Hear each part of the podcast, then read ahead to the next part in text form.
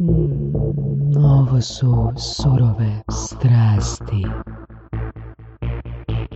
First of all, thank you very much for taking my invitation to join this Croatian podcast. Yeah, this is your market. Yes. I've heard Croatia is beautiful. I've Yeah. never been though. You will. Uh, the first guy that introduced me to social engineering was uh, Alan Delic. Yes. Alan Delic. He came to our podcast and um, I got hooked and now I'm here. Yeah. Uh, me and Chris, we had uh, a five-day seminar. Uh, Chris was my teacher, and uh, he really liked me. Yeah. I do. I do really like you. I'm kidding. I'm You scared me the first day you walked in, but You scared me. Yeah. First day I walked in. So uh, today, uh, Chris, uh, we would like to go a bit deeper in the social Mm-hmm. Um, so uh, what I suggest for the other listeners is to listen to the first episode uh, Mm-hmm. with Alan Delich. First of all, Chris uh, is a very famous name in the social engineering context, right? And uh, he's famous for uh, building, creating the framework for the other social engineers. So he's the first educator that uh, did this framework. And after you did it, uh, Kevin Mitnick's publisher called you, right? Yes, yeah. Yes, and he said, she she said, "I want you to write a book on the framework." And I was like, "No, I'm not an author." And I said, "I can't write a book." And uh, she she was she tried to convince me, and I said, "No, no, no." And at the time, the guy I was working with, he said, "You gotta call her back, write the book, man." So I thought about it. I called her back, and I wrote that book. And now it's been ten years, and uh, yeah, that book that book changed my life. yeah, Yeah, yeah, man. It was it started the business, you know. Yeah. So when was the first time you you uh, the term social engineer came to came to Hmm. your mind? That's a very good question. You know, when I was when I was younger, phone phreaking was big. So I didn't really know a lot about social engineering until I got into penetration testing. And then when I was working with offensive security and we were doing pen tests, then the term social engineering became more and more used. And I was like, what is this? So I started reading Kevin Mitnick's books and, you know, looking into that. And, you know, at the time when you search the internet for social engineering, Yeah. it was just how to pick up girls and, and uh, how to get free cheeseburgers. That was about it, you know? you get them? I, I tried it and I, it works. burgers or Yeah, girls? well, the burgers. I was married, so I had my girl. and uh, What was your next step? and then uh, and then I then I, I just started using things. I started doing research, like reading Robert Cialdini's book on influence, reading um, uh, Ekman's books on nonverbals, reading uh, Ellen Langer's books on mindless or mindfulness and All this uh, will be put to, into the recommendations. Yeah, yeah. I mean, so I, everything so many books I I I, rec- I could recommend. It's unbelievable. But I just started reading and reading and reading and thinking, well, this is not about social engineering, but I can use this. And I took a negotiations course and I took a sales course, and I was like, but all of this is really good for security. Yeah. And um and it just I don't know, just kind of naturally happened where when we would do a pen test, I would talk with somebody and I would get their password. and I was like, that was, easy. like subconscious. Uh, It was. It, it became subconscious, Okay. and that's why I wrote the framework. Was because um, the guy I was working with, he said you really need to think about like what you're doing and how you're doing it, and then outline it. So that's what I did. so you were like, I have this talent before, Yeah. before you create Yep. the framework. Yep. And I didn't understand it until I frameworked it. Mm-hmm. Yeah. So, can you remember the first thing, uh, the first activity you did to, to, to test your skills? Ooh, that's a really good. That's a really good question. Um, so do you, so do you mean like in Try to get the free parking or something like that. Oh, okay. you know, like- so oh, I have a great one. I would so, and I didn't even know what was social engineering at the time, but I would get these crazy jobs doing things that I had no talent doing. like, Um, so I was 18 and I was, I, I made surfboards for a living, right? And I did paper runs. So I did like, uh, people wanted me to deliver papers and my dad was a, uh, was an accountant and I delivered papers to one of his clients. And I was at this guy's office and he, he was chain smoking and he was depressed. And I was like, you know, what's going on, man? And he starts telling me about his life story. Well, one thing leads to another, and this guy tells me his family's in Wisconsin, he's, his marriage is in shambles, and I just actively listened to him. I just listened, and I was like, "Oh man, I'm so sorry to hear this." And then at the end, when he was done talking, I said, "You know what you should do? You should go to Wisconsin and win your family back." And he said, "What will I do with my business?" And I said, "I'll run it." And he's like, you know what? That's a good idea. So it was a 25 unit apartment complex and I became the landlord. Wow. And I was 18 years old, right? Wow. So now I'm running this apartment complex uh, as a landlord and he calls me and he says, Hey, um, I want to sell. I want to sell it. I don't want to own it anymore. So I said, well, you know, pay me. I'll take a sales course and I'll sell it for you. So I did. I took a sales course. I was 19 and I sold this apartment complex for hundreds of thousands of dollars. So your strategy was okay. First, I need the skills, Yep. then I'll sell it. Yeah. Yeah. Great. So I always was into like learning, try, like trying and learning and then learning and then trying, you know? So when when you were a kid, did other kids you hang out with said Chris has uh, natural talent No. for communication for influence? No. he knows how to get things. No, when I was younger, I was not this way. I mean, I was always like pretty outgoing and I had no problem talking to strangers, but I was like a little dork and I got beat up a lot. So, and then when I was a teenager, I was pretty, pretty violent. Um, so no, I, I, I, I don't think any of my young friends would have been like, oh, he's going to grow up and be an influencer. I think that was a shock for everybody, you know. So the breaking point was uh, that business. Yeah, it was that business and that hit me like, wow, I'm doing these crazy things. Like I can get a job. And then I, I came up north and, um, I moved up, up, up north in the United States and I got a job, um, working as a programmer. And I had, I mean, it was just like, I need to go learn this now. And I went and learned a skill and then programmed and I did that for a couple of years. And then I ran a small business of my own. And then I started a computer business of my own. And then I, I was a network guy and a um, security guy, and then I ended up traveling to India and China and negotiating stainless steel prices. Wow. And it was But you took the course uh, yes. before. And then I took the course. I said, if you want me to do this, I need a negotiations course. So I went and took a negotiations course, and then I'm and then I took six months of Chinese lessons. Whoa. So I learned how to uh, talk to Chinese people because negotiations in China are much different.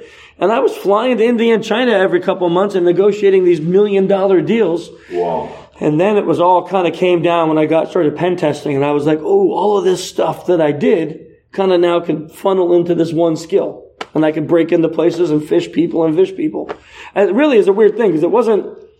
It wasn't like I didn't have a future plan, you know. It just happened. How old were you? then? Um, So that first job, I was like 18, Yeah. and then by the time I was, um, by the time I was a negotiator, I was, oh, let's see, so um, I was 30, 30, 31. Yeah, I was a little older. Yeah, about 30 years old when I started being a negotiator.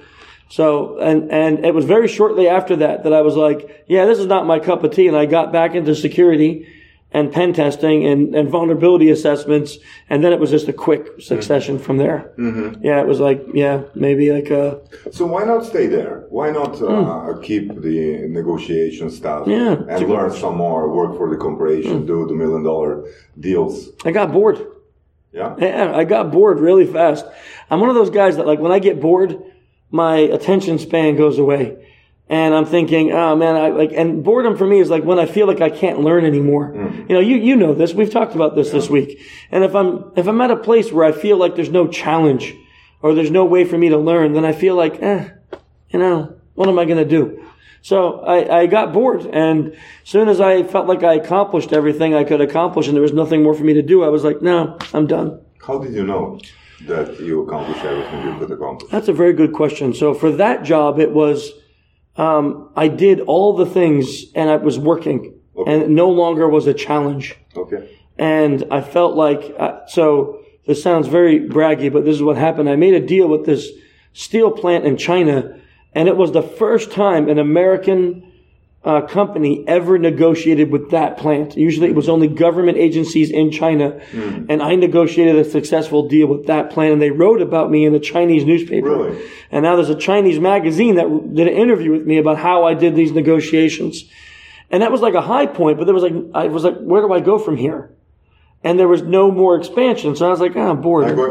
You weren't thinking like, okay, I did China, now I'm going to do Russia. Yeah, no, I didn't because it was just, it wasn't what I wanted. I kind of, I, I, it was, a, I fell into it by mistake, right? Because I was, I was their IT guy. Yeah. I was doing uh, servers and security, and uh, some guy was was trying to buy a machine and they couldn't get a lower price and i said let me try to help and i negotiated a lower price and they're like wow you're good at this you should negotiate this thing and then it was like tools and machines and then it went to well, you're really good at this you should go do steel and i'm like if i'm doing like three million dollar deals i need a negotiations course i took the course i went and i did it and i was good at it and then i was like okay but i always loved computers and security and and you know things to do with the internet and stuff like that. So it was always a passion of mine. Okay. So, uh, do you believe that someone needs to have a talent for something, or everything is learnable? I think, ooh, this is going to be controversial maybe, but I think everything's learnable. I think everything is learnable if you have the right um, motivation. Yeah, because you said Yeah. like when I was a kid. Yeah, I wasn't this way. Yeah. Um, I think everything's learnable if you have the right motivation and the right teacher, right? Because if I say, "Oh, I, I want to learn Croatian," but every time you try to teach me, I'm like, "Ah, ah, I don't do the homework," then I'm not going to learn, right? you're right. I need to be motivated. So if I really say I want to learn Croatian, then when you give me homework, I got to go do it. Yeah. When you give me an assignment, I got to go do it. So. Um, I think when people find the right motivation, they can make any change on earth. I absolutely agree Yeah. on that. Yeah. Yeah. So, since you were alone in this new area, Yeah. how did you practice So, um, inter- yeah. chief human hacker? Yeah. Interestingly enough, my own, so I had only two ways to practice. First, when every time we did a pen test, I, I got to practice, but that was not a lot. So I had to come up with exercises. So I would do things like I remember uh, a memory exercise I would do. I would go, hey, I'm going to go to the coffee shop. And when I enter the coffee shop, I need to remember the, the shirt color of the first three people I see Okay. right? So it would just be a simple thing. So I walk in and I go, guy in olive shirt, you know, guy in black shirt, guy in white shirt. Okay. And then I would go get my coffee and, and turn around and see if I can, if I can remember the colors that I just had. And then once I got that and it was easy, I would be like, okay, I need to remember what they looked like, hmm. the color of their shirt, and maybe what they were drinking or eating. Hmm. And I would keep expanding these memory exercises. And then I would say, oh, I need to interact with one of them. I need to get their full, their full name. Then I need to get their date of birth. Then I need to find out where they work. And it just became these little goals to have conversations with people. Yeah. And that's the way I practice. Because social engineering is just a conversation. It's just elicitation. And I don't need to be malicious to do it. So I don't have to go in there and get their credit card numbers. I just need to go, I'm going to go have a conversation with two people today and get their date of births Yeah. for no reason. I'm not going to use it. I'm not going to hack them. I'm just going to get it. That's it. Yeah. Interesting. So, hmm. Uh, can you uh, explain a bit uh, the difference or, or you know what I liked about your, your seminar and your mindset uh, that when people hear the term social engineer, they generally think it's something bad. Yeah.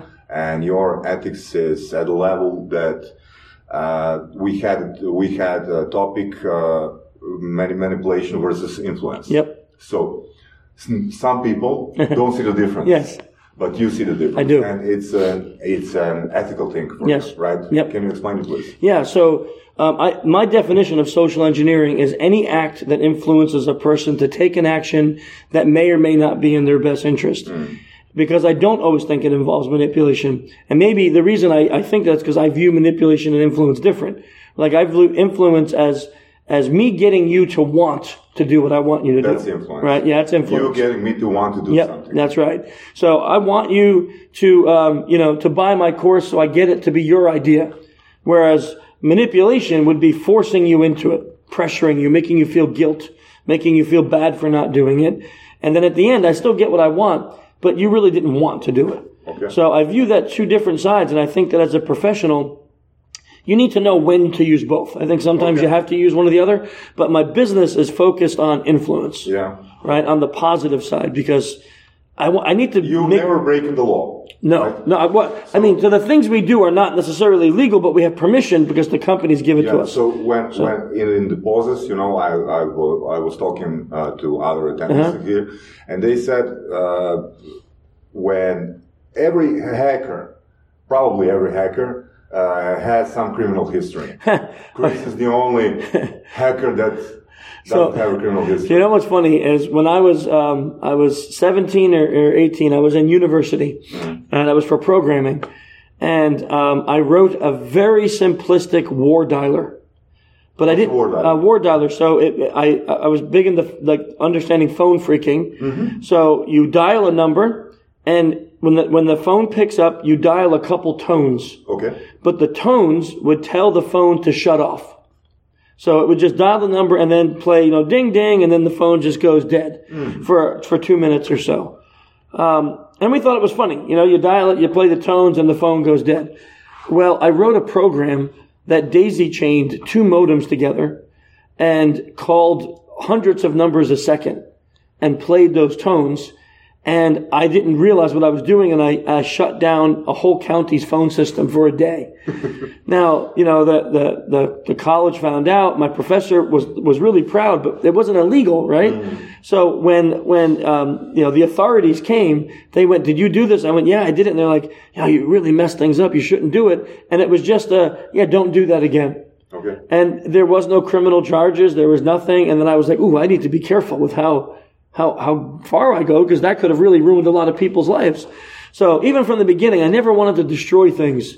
I didn't want to like hack stuff and ruin people's lives. It was just curiosity.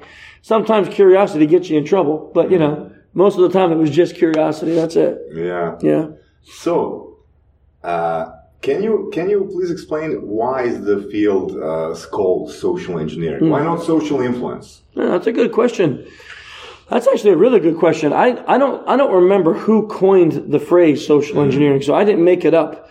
And I don't remember who coined it. I know it got very popular with Kevin Mitnick, and it, it involved things like um, uh, the engineering, which is not thinking about like the mathematical side, but the the influencing or the manipulating or the altering of someone's social perceptions, right? So that's my understanding of the definition from a security perspective of what it is. Um, and I don't know when it got popular or or uh, how the phrase even came about. To be honest, Yeah. And what does it mean to hack someone's brain? so uh, for me, that that's uh, that means um, um, amygdala hijacking is what I focus on. So creating a situation where someone's emotions um, disable their logic centers from mm-hmm. making rational decisions, mm-hmm. and it doesn't mean you have to scare the heck out of them You or just need to influence. That's them. it. You just need to influence them. That's it. Just influence them enough that emotional overload shuts down logic, and that's it. Mm-hmm. And then when you do that, you interject your request at that point. See, so if you just do that, that's that's not hacking. If you if you make them emotional and then you walk away, okay, no no big deal. But if you make them emotional and at that point you interject your command or your request, that's the hacking portion. If you think of it like a like a remote shell. You know, I send you a program and when you click it, it injects code into your machine and gives me access. So this is, I, I present emotions to you and then when they, when they, when they start up, when you click them, it, I inject the command and then you're more likely to, to go forward with the command when you feel emotional than when you don't. Yeah. So, how does it work in practice? Like uh, a company uh, hires you, and can you give, Yeah. give us some kind of an example? So, uh, like, How you how you hack into the system or Yeah. people? Yeah. So um, we have a couple different ways that's done. So let's say in a in a, in a hacking way, uh, companies will hire us to do a penetration test, but instead of just net, you know, doing computers, we actually go to the building and we try to break in, or we send phishing emails to the employees, or we call them on the phone and we get their passwords, and then we log into their computers. Um, so we do the social engineering side of hacking to try to gain access to the network, and then we tell them how we did it so they can fix it like a normal pen test. Um, but there's also companies that hire us to do like phishing only. So maybe we phish their employees every month, and we're collecting stat, um, statistics on how many clicks we get and how many times they reported it, and other things like that to help their company see where they need to improve. Okay, so you're like um, doing something like Google AdWords, right? But Yeah. we're tar- targeting the Yeah, companies to yeah. buy something, Yes. you know, to, to get hooked. Yes, right? yeah. So what's the job that uh, you you're most proud of? Ooh, that's a great question. Um, I would say. Except of this seminar. Yeah, yeah. well, I, so so the training for me is probably my most enjoyable part of of my work because I get to connect. Like this week, we had 21 people in the classroom, and I got to connect with each person in a different way. I mean, some is super positive, some not so much, but I still connect with so many people. And then some of them, like we had those two guys in the class this week that they made such a drastic change in five days. Mm. I mean, they come in day one and they're sitting and they're not looking around and they're, they're low, low self-esteem and their body language is closed. And then day five, they're standing tall, their chest is out, they're talking to complete strangers and it's five days. Yeah. And I go, wow, like I never planned in my life that my training could do that to a person in five days.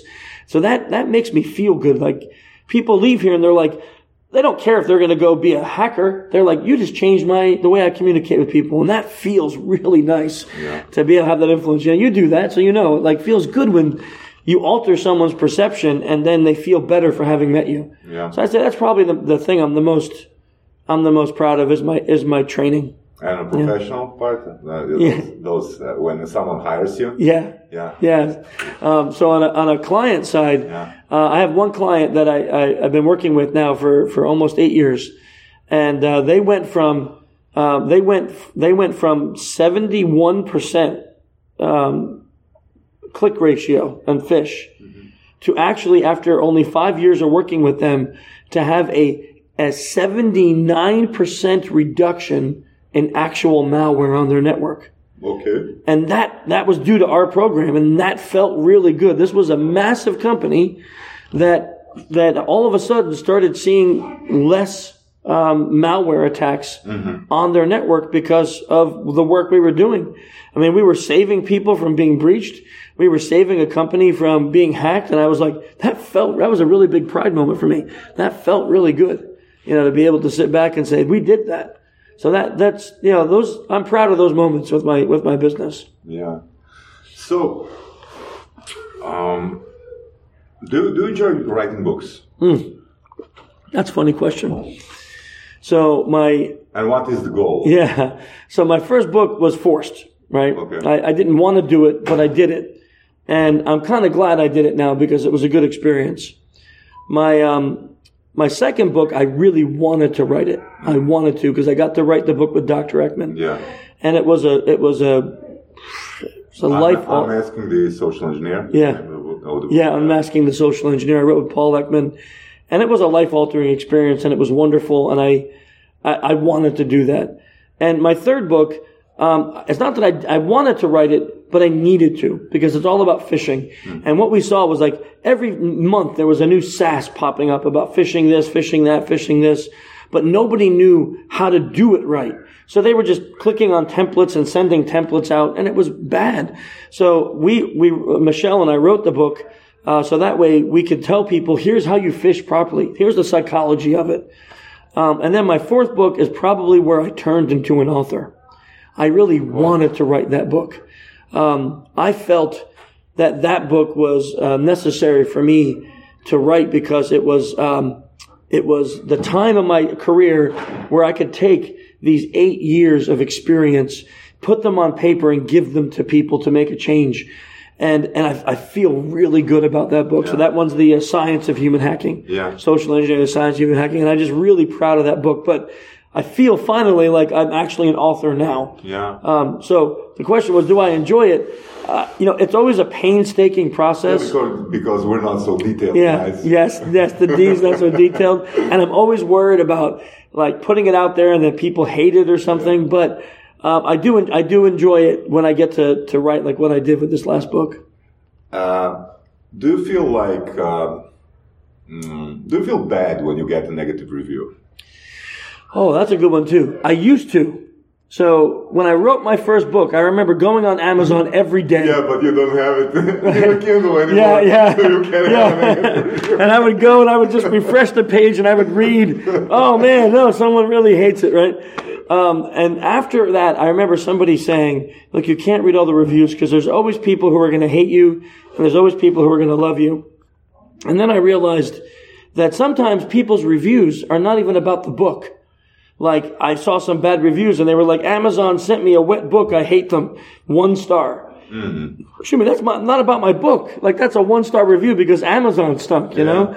Um, or I- one guy wrote a review, I hate Chris. He's a fat slob. Like that's not about my book. It's about me. You don't like me as a person. Not it's not about the book.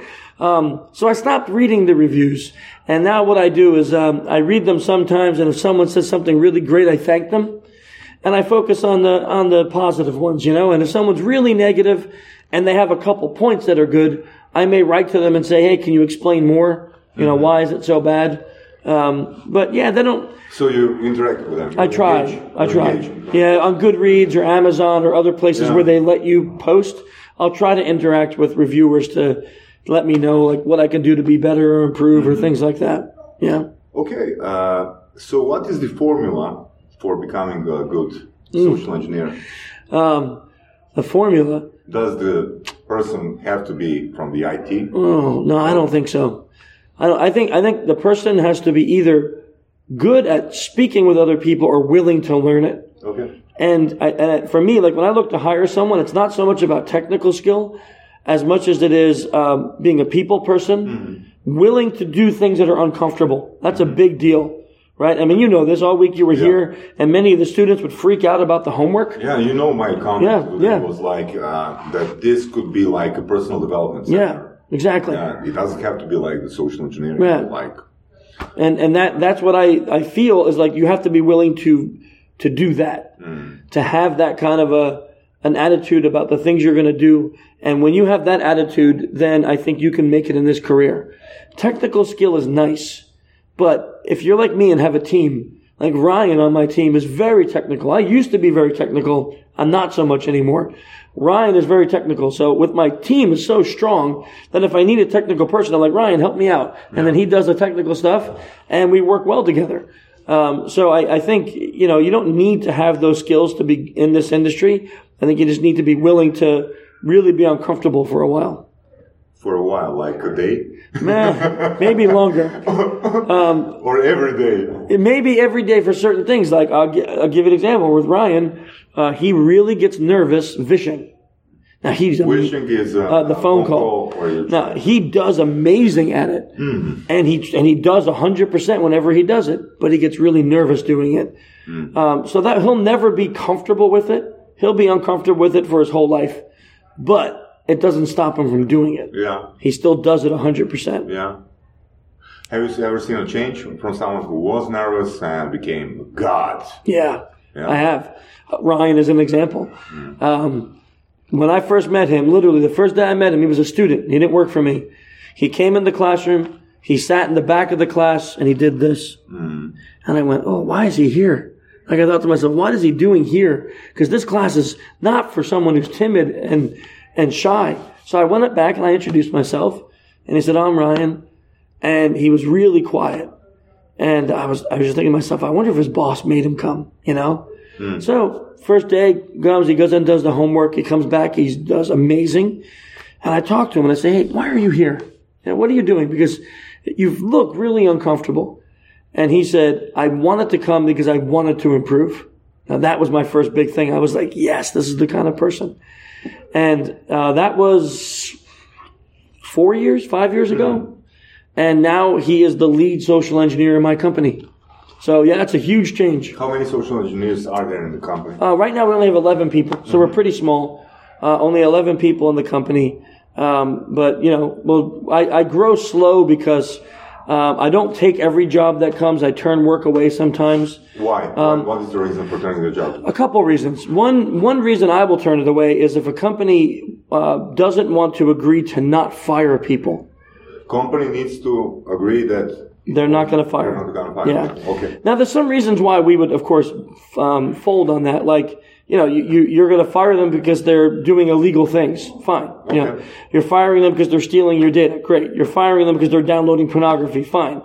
But if someone just falls for my phishing email and you fire them and you replace them with another human, that human is just as vulnerable. Yeah. So don't fire people for, you know, falling for a social engineering. So there are companies. There are companies that are strictly saying, "I want you to tell me who, who I need to fire." Yes.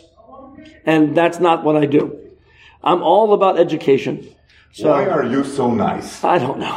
I'm not. I'm not. But I, I don't know. I guess. I guess. I think that um, when when I started off in this industry, I feel like sometimes the IT guy, you know, we get this name like we think everyone else is stupid because we understand computers. And I always hated that mentality. And I think that you can't make a change in people if you are a jerk to them. You know, if I walked in the class and I was like, listen, all you are stupid and I'm really smart. I mean, who's going to listen to that? You know, who, who's, who wants to listen to that? If you're like, I'm, I'm better than all of you and I know it and you're just going to listen to me. Man, you want to pay for that, you know? So I think about that all the time. And yet we do that with like our staff. You know, not us, but like, like companies will, uh, their staff will click on phishing emails and they want to shame them. Shame doesn't work. You know, gratitude works, but shame doesn't work. It's better to praise the good ones and train the bad ones than it is to shame the bad ones and do nothing for the good ones. Yeah. Yeah. Cool. Yeah. I mean, like that's really nice from you. Yeah, thank you. You know, but I think that you're uh, by doing that. Uh, I think uh, there are there's a potential of creating a lot of uh, competition. I, yes. Yeah, we have more companies. So five years ago, nobody was doing what we're doing. Very, I think uh, two or three companies. There was not many people. And now there's dozens of companies saying they do social engineering. Have you trained them? Uh, some of them, some of them have come to my classes, and some of them have gone to my competitions, like at DEF CON. So we have some people who've come to DEF CON, won the social engineering competition, and then they go and start a business. Uh, and I'm, I'm fine with competition, uh, but that's why we issued the code of ethics. We talked about that in class. Yeah. We have a whole code of ethics just for social engineers. And we issued that because we wanted the people who are competing with us to hold to a very strict code of ethics so they're not just out, you know, making people feel bad and, you know, treating people poorly. So, uh, that was that. Yeah, I, I don't mind competition personally. I think it's okay. Okay. Do you respect a competitor there that uh, does something that's manipulative? If a company that hires uh, him or the company, you know, asks asks him or her to do it. Yeah. So if, if a company says, like, we've done it. Company says, we need you. we- We've worked, we've trained with, with you. We've worked with you. We've tried all the influence and they're really good. Can you now try some manipulation? Yes. So if one of my competitors does manipulation and it's in that scenario, yes, I would respect them. Yeah. As long as when they're done, the way that they treat their clients, right? So think about this. You're on a pen test and you're live tweeting. Oh man, this company's so stupid. I just broke in with a, with a cheap lockpick. Mm. Now, you're not naming the company, but your client is sitting there mm. and they're reading your Twitter and now they're embarrassed. Yeah. I see this all the time in my industry.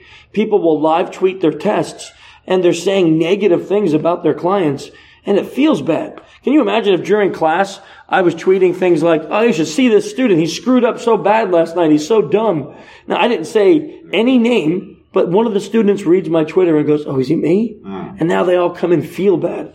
I, you know, I think when you, I, I don't respect that. So when my competitors do that, I don't respect them. Yeah, but you, uh, you said not but. You said uh, you have a client for you have clients for many years. Yeah. So you're like the the, the master of rapport, Yeah. I try. aren't you? I try. Well, we have some clients, you know, that work with us for now eight, nine years. We've been with, with one or two of our clients. And that always feels good because, you know, we're able to, to look at our clients and say, yeah, you stuck with us because we have a relationship. We're actually friends. It's not just, you know, we're not just, you're not just giving me money. We actually are, you know, friends, friends with each other, which feels good. Mm-hmm. So, Chris, can you spot uh, potential in a person, and you can say hmm. like this person is has a strong potential to hmm. become a social engineer? I, I think I can, but not just like looking at them. Okay. for me, it's more about students, mm-hmm. right? So when I see mm-hmm. students through the week, I look at people who I think will make great changes in their life. And then I can see people who could be great social engineers. And then I see people who think they will be good, but probably not unless they make some changes. What are the traits of the fantastic social engineer? Uh, the first one that comes to mind is humility, right? That's the first one that comes to mind because uh, the, when you start thinking there's nothing else for me to learn, right? I've learned everything I can, and I'm uh, then I feel that you've you've you've hit a pinnacle where in your brain you're stopping, you're stopping the ability to to expand. So I look for people who are humble. Uh, that, that's the first thing. And then the second is the willingness to try. So when I see a student that is humble and yet they're willing to go out and try anything, I say that person's got, got the, they may have the ability. Okay. You know, and then the third is motivation. Because, you know, we have a lot of students in this class that I think can do amazing things in their future, but they're not going to go be social engineers. That this course may change their life in other ways, but they're not going to be SEs. But then I, there's a few where you're like, ooh, they're going to go and they're going to be amazing at this job. Yeah. Yeah. Uh, what are the qualities that someone uh, can develop to be uh, more successful in social engineering? Um, I think um, so. The stuff that we talk about, like rapport and elicitation and influence, um, those skill sets, I think, are very important for you to have a good mastery over uh, if you're going to be in if you're going to be in this field. So I think that you know, as far as skills go, that would be ones I would say to focus on. Um, I, I think nonverbals are a big thing. Of course, I'm as you know, I'm huge into that. Uh, but then I think on the on the softer skills, like the wet skills, the wetware skills, I think it's more about just understanding how to communicate with people, understanding what your strengths and weaknesses are, and then understanding um, um, that need to be able to step out of your comfort zone and do it for a better cause. What about intelligence? I think intelligence is important. I, I think critical thinking is more important than intelligence. Um, there's many people in my company. Is there uh, critical thinking without intelligence or intelligence without critical Ooh, thinking? phew. That's a very good question. So you know, I I I, I want to say, ooh, that's a good question. I think you can be intelligent but not a critical thinker, Okay. right? So I know a lot of people that are really smart. I mean, man, they have like book knowledge. They can do math. They can program anything, but they can't figure out the simplest critical thinking problem. You know, like just how to communicate, how to not argue, how to not be combative. Um, but I think that critical thinking could be present whether you're super smart or not. You think? I do. I feel I feel like you can because I feel like Can you imagine what, what you need to, to develop uh, critical thinking? yeah I, I think it's empathy Okay. uh, first of all because critical thinking to me now let me def- you know what I think about critical thinking is that it's the ability to look at a situation and figure out multiple paths to completion right and then choosing the best one for you in that situation Or like uh, having uh, a lots of options options for Yes. the same thing. Yes, yeah. So that to me is cri- like people who can't critically think are f- narrow focused. Yeah. So I need to get there. There's only one way for me to do it, and that's through all these tables. You know, but I go, oh wait, I need to get there. I can go this way, I can go that way, I can go that way, I can go under, I can go over. And now I say, what's the best option for me? You know, how do I do get there and not hurt myself and not hurt anybody else? And that to me is critical thinking. And um, I think people could do that when you're not intelligent. Uh, and when I say that, I don't mean you, like you're you're dumb, but I don't think you need to be super smart to do that. I think sometimes people who are really really intelligent um, lack critical thinking because they rely on their intelligence so much. They think I'm really smart, I can figure this stuff out, uh, but they're missing the point of that empathetic response that is so important to find those paths. How do you feel when you fail? Oh, uh, so of course I'm very disappointed when I fail. what does that mean? Like you're, you're going to the hills and No, you're not uh, going home for three weeks. no, no, no. So I, Jumping in, uh, no, cold water. no, no. I, I guess it depends on what, how much the fail is. You know, um, um, I feel bad about myself, of course, but but I always look at every failure as an opportunity to learn. So, like just recently, I messed up pretty big on something.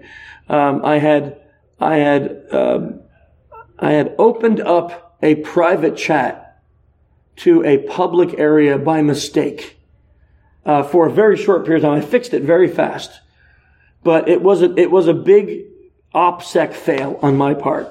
I had a private chat and I and I opened it up without thinking, and it was a complete mistake, and I embarrassed a couple of people. And you know, all I can do, I felt horrible, but I just apologized over and over. I owned it. I didn't make any excuses. I came right back and said it was 100% me, no one else's fault. I'm the one who messed up.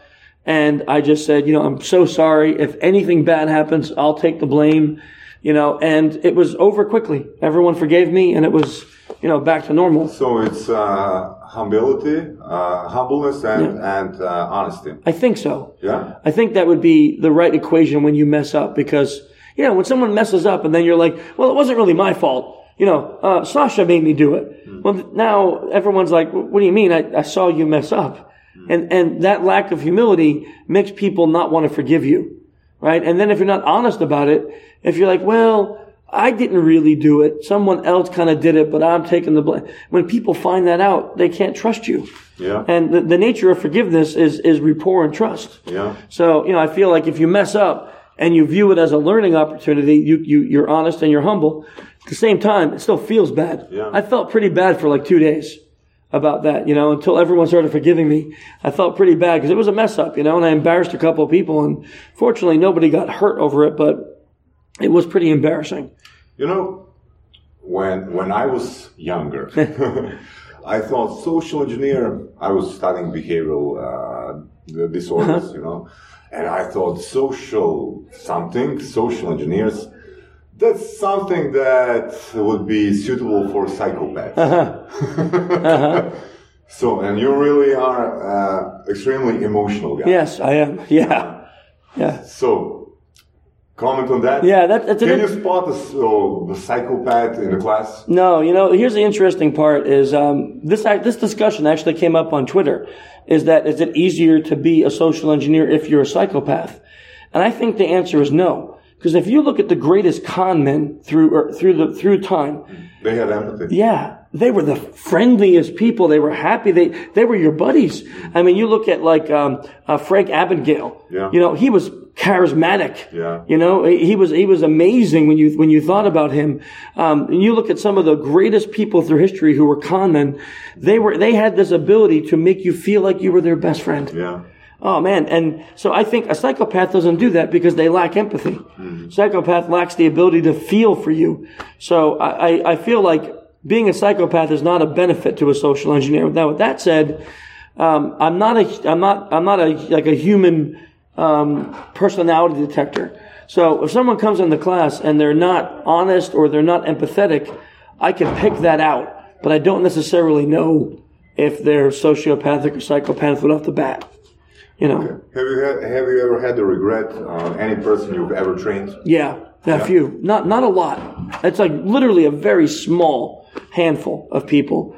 But there have been a couple of people that uh, through the years that I wish I can go back and say you shouldn't come to this class, and not because I felt they're psychopaths or anything, but I feel like um, they lacked that humility to grow, and now these skills may be in the hands of someone who um, doesn't see the way they should be used properly.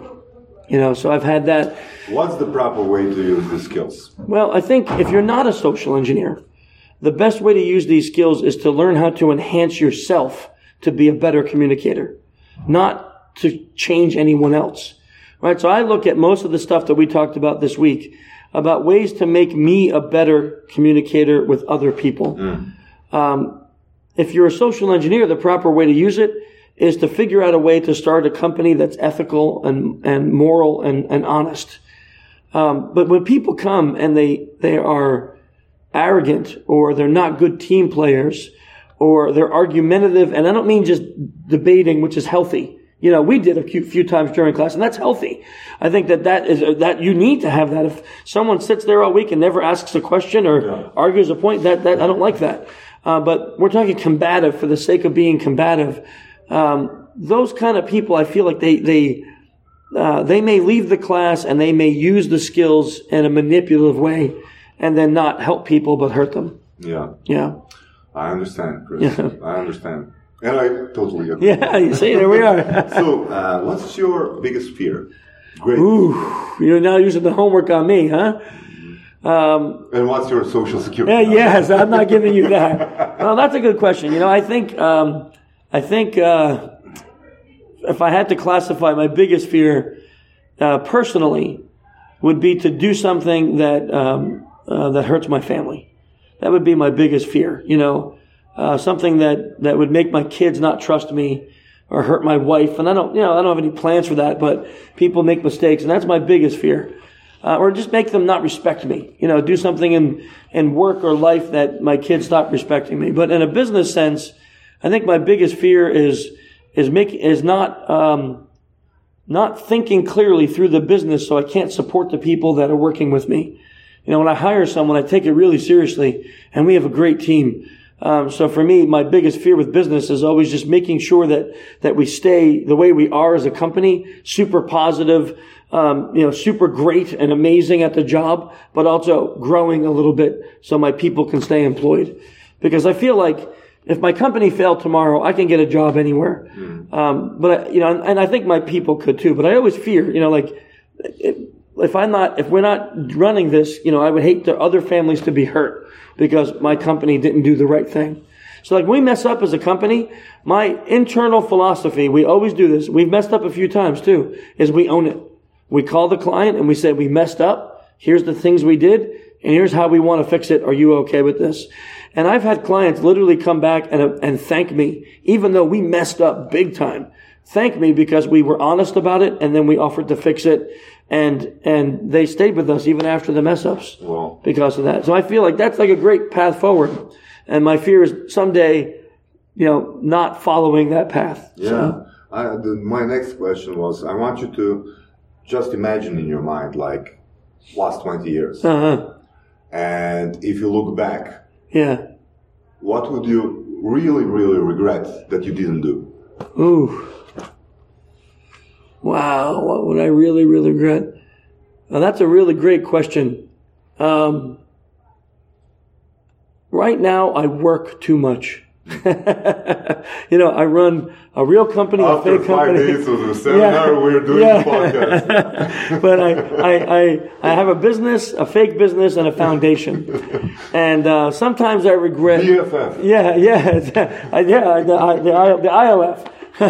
and I, uh, I sometimes, um, I sometimes think about, I, I don't want to ever have a regret that I didn't spend more time with my kids growing up. So that's why I keep them involved. Like, you know, my daughter came and helped us with the homework and I try to keep my family involved with my business. So that way, if I am busy, I still feel like we're, we're together as a family. Mm-hmm. Um, for me, regrets are always about personal things, not about business things. I mean, mm-hmm. you know, my my business life is good, and and I, I have no regrets there. So, um, I don't. I can't think of anything besides that that I would look okay. back in twenty years. Yeah. Okay, what's your mission? My mission. Your personal mission. Yeah, my personal mission. Um, you know, these when I started this company, I never ever envisioned that uh, two things that my skills would be used for something like saving kids from predators, which we're doing with the ILF. Wow, that's like. And and I never envisioned that my training would be used to alter lives like it has. So my mission is to keep doing that and making it better, right? To keep growing. Like you know, when we at the end of the class, when we ask people to write out their surveys, I don't want them to just tell me, "Oh, you're the best." I want them to tell me where we can improve, because those improvement measurements help me see what I need to change to keep making this class better and better and better. Um, so I, you know, I, I, feel like when I looked, when I looked forward, you know, 10 years ago, I never thought that this would occur. So my mission now is to, is to grow the ILF. So we have tons of people helping save kids and that my courses keep expanding and helping more people. Mm-hmm. Yeah. Uh, would you by any chance, uh, change your profession? Ooh. I, I honestly can't think of what I would do besides this.